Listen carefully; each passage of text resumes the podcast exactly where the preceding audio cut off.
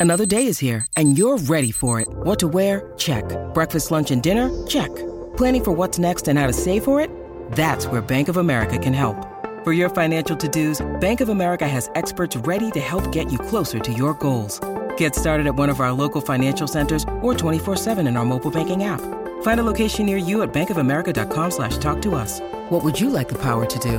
Mobile banking requires downloading the app and is only available for select devices. Message and data rates may apply. Bank of America and a member FDIC. Welcome to the New Books Network. Hello, this is David Kunzman, a host of the New Books Network, and today we'll be talking with Wolfgang Marx, who edited a volume commemorating the composer Gyorgy Ligeti's centenary entitled I Don't Belong Anywhere, published by Brepols in 2022. Wolfgang Marx is an associate professor in musicology at the University of College Dublin. His main research interests include Gyorgy Ligeti, the representation of death in music, post-truth, and music, and the theory of musical genres. He also co-edited on Gyorgy Ligeti entitled Gyorgy Ligeti of Foreign Lands and Strange Sounds, in, published in 2011. I hope you enjoy the interview. So, we usually like to ask our guests uh, before we start the interview just about their general background and uh, how they came to write or edit their current work. So, Wolfgang, how did you come to edit this uh, volume on Gyorgy Ligeti? Yes, um, I am a musicologist and uh, I studied in the city of Hamburg in Germany, where Ligeti lived at the time. So you could actually meet him in the opera house, in the concert hall, or sometimes even on the road. And also, we had one of our professors, Konstantin Floros, who researched him, who had written a book on him, and who invited him every now and then to give a talk. So there was a connection somehow. And one of my first larger projects with two friends, still as a graduate student, was working on one with big pieces, Lontano, and that became my first major uh, publication. A book with three authors. I was one of them. And ever since, I have been working on them. I was interested in his music. And when I moved to Ireland, that continued. Uh, I've edited another book on him 12 years ago and uh, this one now last year because we are now in the centenary year and so this is a good moment to focus on him again and have another look at where we stand with regard to his work what's interesting in his music and maybe also in his personality for us today so just just to get into the uh, the figure Gyorgy Ligeti, where does he stand in the history of 20th century music yeah, he was born, well, it's a centenary year, so he was born in 1923. Uh, he became, he started composing around 1940 as a student, uh, before he, as a secondary student still.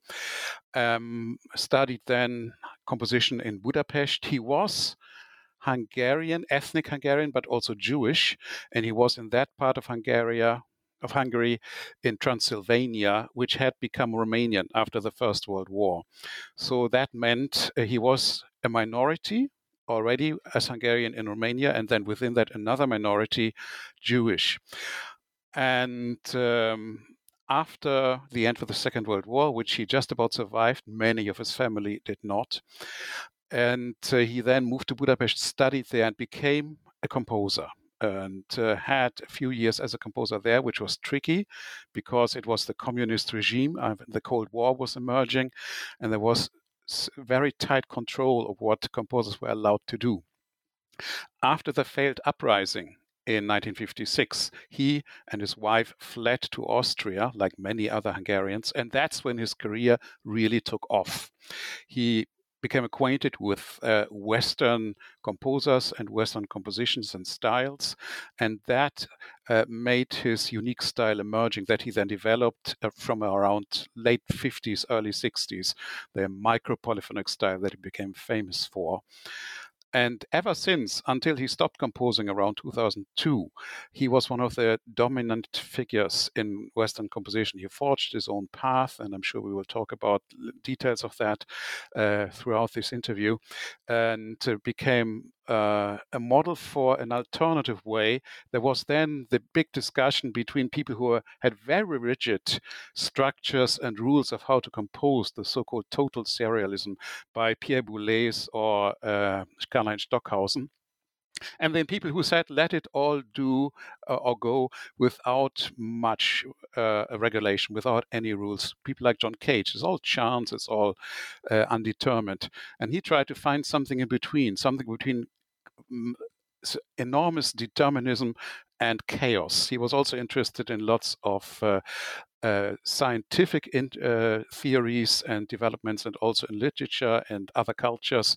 And he had later developed an interest in chaos theory and fractal geometry, for examples, which is about this, about self-identity and about the large scale and the small scale, and how things relate to each other, and how determinism and uh, and chaos might interact. And so he became, I think, one of the most important composers of the second half of the 20th century in a Western context. Uh, that a lot of people people were influenced by. So, the title of the volume, I Don't Belong Anywhere, surely it's referring to his minority status and I guess his not belonging to any particular compositional school but forging his own way. Was this a, do you do you think this was a conscious reaction against people like Boulez, Stockhausen, and like you said, people on the other side, people like Cage and maybe Morton Feldman, or was this something that was natural? it was probably a mix of both. I mean, he had this thing he always said. He he said that not just in this particular interview. This is from an interview with a Russian musicologist, Marina Lobanova, in another book. Um, he said things like that a lot he felt once he had left Hungary and had to leave Hungary, he was uprooted in a way. He was then coming to the country of the people who had killed many of his family members. And he settled there and he was probably okay there, but it was always something that was not entirely his home. He was fluent in many languages, in obviously Hungarian and Romanian, in German and English, in French and Swedish uh, we uh, because in the 60s he got a lot of gigs teaching and also compositions were commissioned from him from Sweden and uh, so he was clearly somebody who lived in the world, even though he spent most of his time after he left Hungary in Vienna, then in the city of Hamburg, and then the final three years again in Vienna. Uh, but yes, he had always this feeling that it's he, they, they, actually the quote continues he's part of the intelligentsia of Europe. Um, and so far, and, and that is something that is transnational, that is not Hungarian or German or French or Spanish or whatever. It's more like a, a certain class. But he felt he belongs to all of this and to nothing in particular. So, getting back to the book, in one of the essays, it was uh, mentioned that there was a, a sound experiment on Lontano, one from 2005 to 20, the other one taken from 2021. Uh, what did you find surprising, or what do you think was brought out by these uh, listener responses on the piece Lontano? Yeah, this is uh, the essay by Britta Sweers, who's uh, a professor in Bern in Switzerland, and she was actually one of my co-authors uh, in of the book I mentioned earlier, my first major publication on Lontano. And when we did this, in this was published in 1997 originally, uh, we did what everybody almost does who works on ligeti we look at what the composer himself says about his associations, his uh, uh, ideas when he wrote this. He has spent an awful lot of time talking about this. He has given many interviews, has written many texts, given many speeches. So uh, when you go to check, and just did that uh, about uh, six weeks ago, go to Basel in Switzerland, where all his sketches and letters, all his writings are. It is, you can spend weeks there going through all that stuff and find more and more. And so everybody focuses on the associations that Ligeti has. In the case of this particular piece, Lontano from 1967, he names a number of uh, ideas, a number of influences. For instance, uh, etchings by uh, 18th century Italian artist Piranesi, Carceri d'invenzione, the um, prisons of the imagination, which create um, impossible geometric uh, structures that that look in three dimensions couldn't exist. A, a, bit like some of these things by the Dutch uh, artist Maurits Escher. We have things that uh, are also impossible in three dimensions, but can be drawn in two dimensions. And so he also said he is uh, uh, um, influenced or inspired by a painting by the German 16th century painter Altdorfer, The Battle of Alexander, uh, which is a massive painting in a museum in Munich, which covers an entire wall. And there's one corner where the sun breaks through uh, thick clouds, and it's a, it's a very bright light that uh, sort of illuminates an otherwise very dark uh, landscape. And the third one is uh, an ode by Keats. And so, yes, you go along, you look at that, you say, okay, uh, where is there a moment in the music where that might be equivalent to that breakthrough of light, for example, and you find one and you talk about, and that's fine. That's what everybody has done all the time for decades now. What Britta has done uh, is uh, what, what, I think nobody has done yet so far. Uh, forget about what he says. Look at what people listening to it actually think or feel or perceive. So she went to some of her students in two different institutions and played them the piece and said, "Okay, what do you feel? Can you give us an association? What what kind of emotion does it trigger? What kind of association association do you have?" And uh, it turns out it's not quite like what Ligeti said. Um, of course, you can't expect them to specifically say, "Oh, it is like that painting." That would never work. But some about the emotions that come out are not as positive as Ligeti sometimes uh, uh, evokes them or describes them, and there's certainly something that I think is a good idea to pursue further. It would be interesting to do that with other pieces and to say, okay, this is what Ligeti has said, this is what he intended, this is what uh, uh influenced him, but do people actually sense a similar feeling, a similar emotion, uh, have do they have a similar reaction when actually listening to it, particularly if it didn't tell them all that beforehand. And it turns out that's not necessarily the case. And, and so far, this opens up really a new way of engaging with Ligeti's music, which I think might uh, lead to further studies of a similar nature. That sort of reminds me of someone, someone like Roland Barthes, when he mentions the death of the author. This might be the death of the composer, maybe. yes, I mean that is something that, in a way, it's not new. The death of the composer started not long after the death of the author, some 40, 50 years ago, and what we discover in our post-truth world in which we live today is that even the author was never really dead, because um, this is not about the book, but if you if you look at a movie like Tar, that was in the cinemas or still is to this day, where where the argument is, is it true, as is argued at the beginning, can the artist be separated from the piece of art, from the work? And the film tells us, no, it can't. It's impossible, and the artist's uh, uh, the artist's behavior influences how the art is perceived, and in a way, uh, that is the general attitude today, I think, and we've learned that why the theory was there that the, the death of the author, we, we should only focus on our own reaction and the work exists on its own once it has been created. Certainly today, that's not true, and that's not what happens in practice. We are always associating the artist, the artist's life, and the artist's uh, behavior uh, with how the work is perceived and how the work is performed. And certain things are not performed if uh, uh, or are not uh, displayed, uh, are not in any way received if we have a problem with the artist. In another essay by Manfred Stahnke, he explores uh, Ligeti's, uh, I guess, influences on being influenced on older compositional techniques. Was this was this uh, a normal thing for Ligeti, or just a few uh, at a certain era, or few, just a few pieces? No, that happened all the time. And in fact, that happens probably with most composers all the time. But Ligeti talked about it a lot. And also, Ligeti uh, combined influences from many different directions at the same time. In this particular case, this is about uh, particularly uh, one of his piano etudes, Galamb borong, which um, is from the later mid to late 80s. And uh, during that period, he was influenced by two things. He was influenced, on the one hand, by the discovery of particularly African music, so of ex non European musics, and particularly the drumming patterns in African music.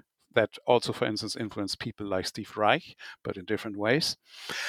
And uh, the other one was indeed this early or this high medieval uh, uh, ars subtilior, or more generally, uh, 14th, um, 15th century uh, polyphony that is incredibly complex. Uh, they developed a notation that is uh, allows them around that period to run different parts as it were at different speeds or in different breakdowns which have, so it's not just like in normal let's say western or tonal western music where you if you have a polyphonic fugue you still have the same uh, time signature. So you wouldn't change that. You have uh, something that runs against something else um, it comes in a bit later but it still runs in common time or in 3-4 and 6-4 whatever it is. But what happens there is you can have the same melody running against itself at a different speed um, or at a different breakdown whereby in one part maybe one unit is divided up into two smaller units. We normally, and of course, have uh, uh, uh, one half note breaking down into two quarters, breaking down into eighths. That's what they, why they are named this way. We can also have, um, of course, a division by three, which is not the tra- standard thing, but of course you can do it. You can have triplets, uh, you can have quintuplets, sextuplets, whatever, but you always have to notate that. It's complicated, it's not the normal thing. For them at the time, the triple division was a normal thing. And they could have two against three, so you would have something that has a dotted half against a single half, and then a dotted uh, quaver against a single quaver, and so on.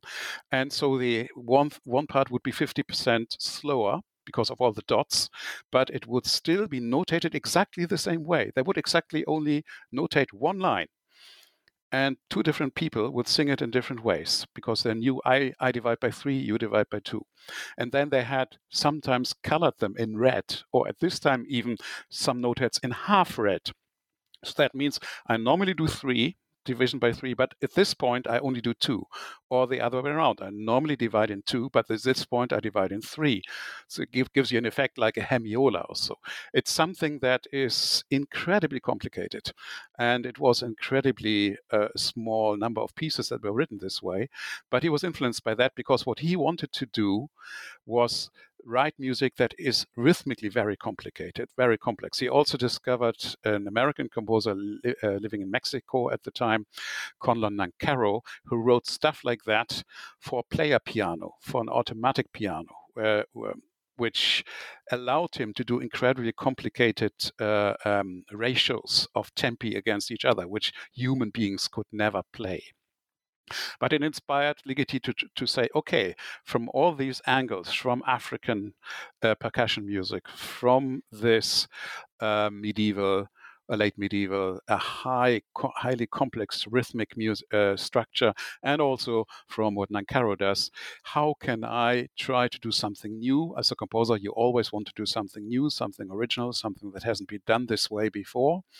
And what Manfred Stahnke does in this particular essay is he uh, talks about the one particular source that he discovered, and he was studying with Ligeti at the time, and then became his teaching assistant at the at the Conservatoire Conservatoire in Hamburg.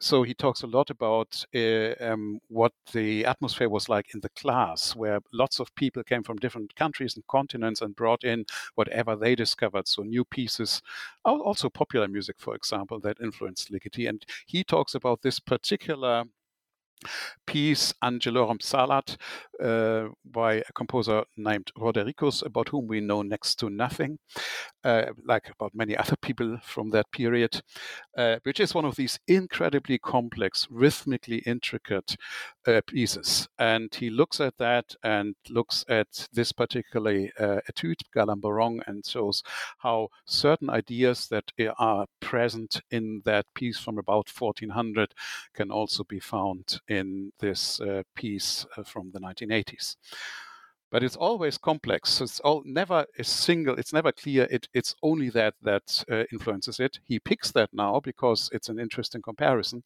but you can also do something like that, and it has been done indeed elsewhere about uh, ideas that come from, say, Pygmies uh, and their music in Central Africa, or indeed with uh, with Nancarrow's uh, uh, music for player piano.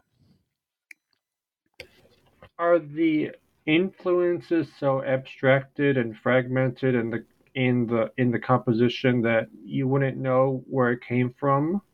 Or no you can't recognize it specifically. It's more the principle. Ligeti said many times i'm never copying one to one i'm never doing exactly the same thing. I find interesting the concept and then i take the concept and use it in a different way and that way uh, it's never a copy. Uh, it's always something new and something unique.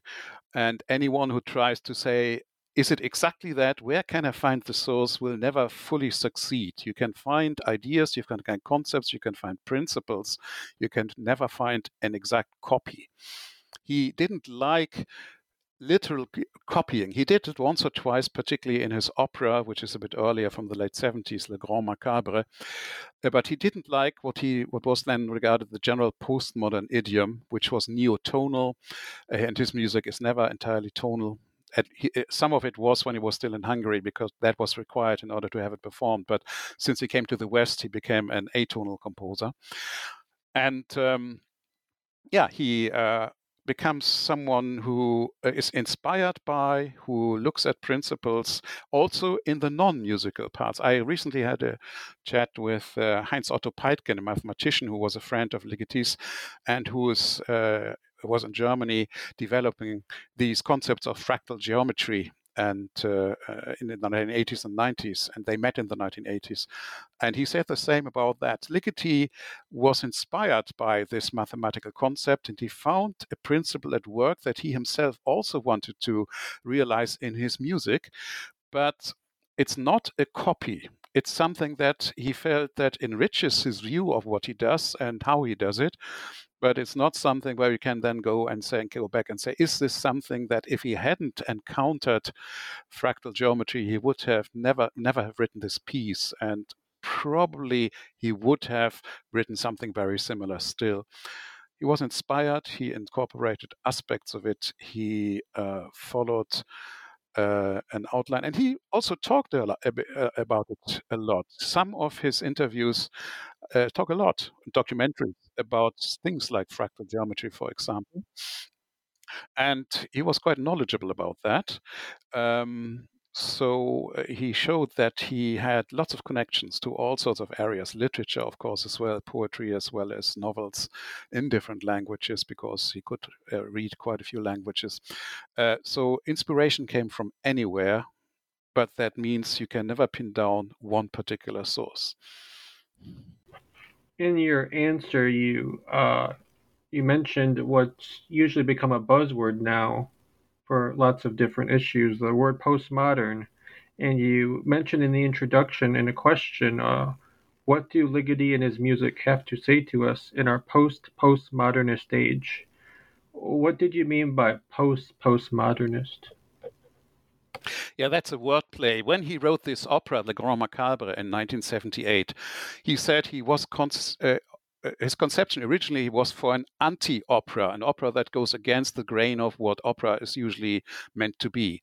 But then someone else came along, Mauricio Kagel, and wrote a piece called Staatstheater, State Theater, that was already an anti-opera the way Ligeti had imagined it. So he sort of cracked a joke and said, "Now I have to write an anti-anti-opera."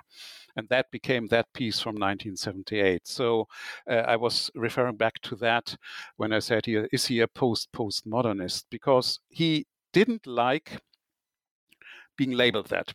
Several people did that, uh, particularly in the 1980s, because his style took a turn, as some perceived it, towards not quite tonal music again, but using melodies again, which he hadn't done before to the same extent, and becoming some said a bit more conservative. He didn't think it like like that, and he saw regarded people as postmodern, for instance, the American minimalist composers, or also some European minimalist composers. That is entirely tonal, although not quite the same way that tonal music used to be um, in previous centuries.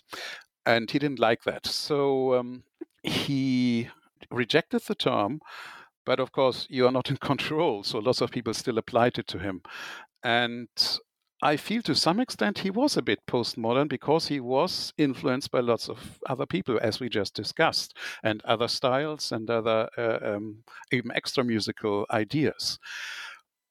But for me, the main difference is if what you make of all that, when you put it all together, if that becomes something that is more than the sum of its parts, if it becomes something that is not entirely orally reliant on the source, then I think it transcends postmodernism in a way. And I think he got to that point. So, in a purely technical sense, because there are things you can trace back as principles, as concepts, as structures, you might be able to call him postmodernist. But I think in an aesthetic sense, as someone who used all these bits and created something new and really something entirely new, um, and it's never just a single source you can trace it back to. In that way, I think you should not call him a postmodernist. In fact, I'll, there are now a number of conferences coming up on Ligeti. His actual birthday, the centenary, is in May, and there will be quite a few conferences. And I, I will give one paper on that particular topic, and I'm just starting to flesh that out. Uh, these thoughts, um, how we can uh, talk about that in in more specific terms. So yeah, I would say there are postmodern influences, and technically you might be able to call him a postmodernist, but aesthetically, I don't think it's useful. Um, most of us actually maybe unknowingly become aware of Ligeti's music in the uh, Kubrick 2001: A Space Odyssey. Uh, what other films or television shows were, were Ligeti's music employed by the director or producer? Yeah, I mean, this is, of course, the one that everybody has heard of, and probably also most people have seen. Kubrick, generally, of course, uh, took pre-existing music and used it, which means you have to take a recording as it is and then cut the movie according to the requirements of the music, which is very unusual. Most directors don't do that. Sergio Leone did that with uh, Morricone's music as well. Um, to some extent, but it's very unusual. But yes, you're right. Most people know of Ligeti. It's also Ligeti's music uh, in Kubrick's film features in The Shining, and then there's this short piano motif in um, Eyes Wide Shut, which is also by Ligeti. But uh, we have one chapter in the book by Julia Heimerdinger, uh, uh, who is a musicologist in Vienna and organizes one of the upcoming Ligeti conferences in May. And she uh, has investigated where else was this used. And it turns out in, a surprising amount of uh, films and TV series. I have to admit, most of whom I hadn't seen. The only one no, one or two actually that that I had uh, seen was Godzilla, uh, the uh, version from 2014 where there is one of those apocalyptic moments that uh, maybe remind me almost a bit of that Alexander's Battle painting that we mentioned earlier, where there is uh, lots of people dying and lots of destruction. Uh, and then we get a moment from his Requiem, which is also featuring in the um, 2001 movie. Uh, then there are uh, fantasy movies, uh, sci-fi movies. Um, there is uh, from something from Finland, from France, from Germany, uh, from um, it, 2010. Of course, the uh, the um, follow-up on 2001, 2010, the year we made contact uh, which also features Lux Aeterna from uh. But it is a number of pieces, a relatively small number of pieces, particularly uh, the Requiem, Atmosphere, Continuum, and uh, also the chamber concerto and the cello concerto that come up again and again and again. So a few of these pieces, maybe uh, directors um, found that in another movie and liked it and then said i want to use that too i suspect it's rather that than they being really familiar with the piece separately for their own sake so yeah, um, Heimerdinger produces a list there of a number of pieces that starts actually with Kubrick. He was the first one. Uh, there is uh, Fist of Fury, Hong Kong. Uh, Ghost Story for Christmas is a BBC series. Um, the Shining is Kubrick again.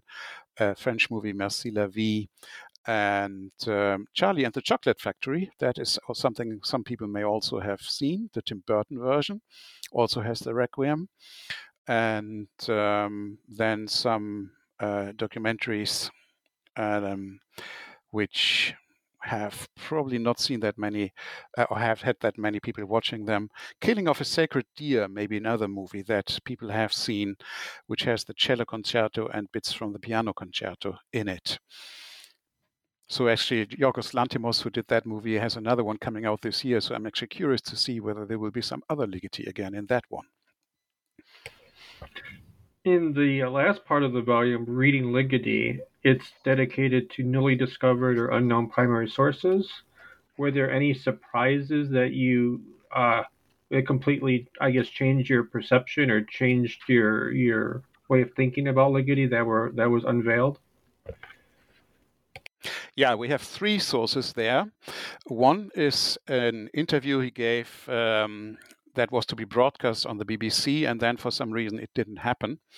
And so this is uh, released for the first time. Then the Paul Sacher Foundation in Basel, where all of Ligeti's materials are, uh, acquired recently the correspondence uh, with his publisher, Schott, in Mainz, in Germany, and also all the uh, um, corrections that he made when the uh, uh scores were typeset and then printed.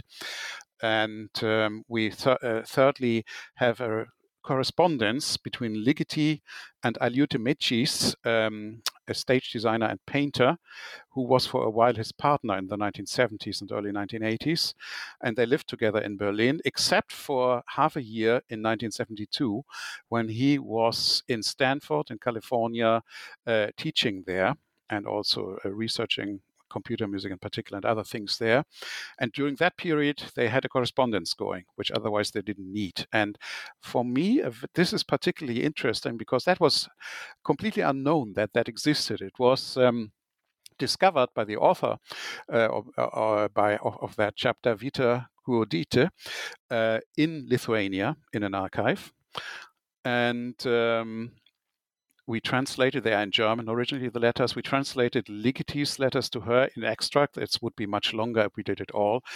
And it's quite fascinating because it shows a European who's never before been to America sort of uh, arriving there and looking, what's life like here? It's all very strange. It's so different. I cannot go anywhere because distances are too far. So some things are very prosaic. So, how do I get a bank account?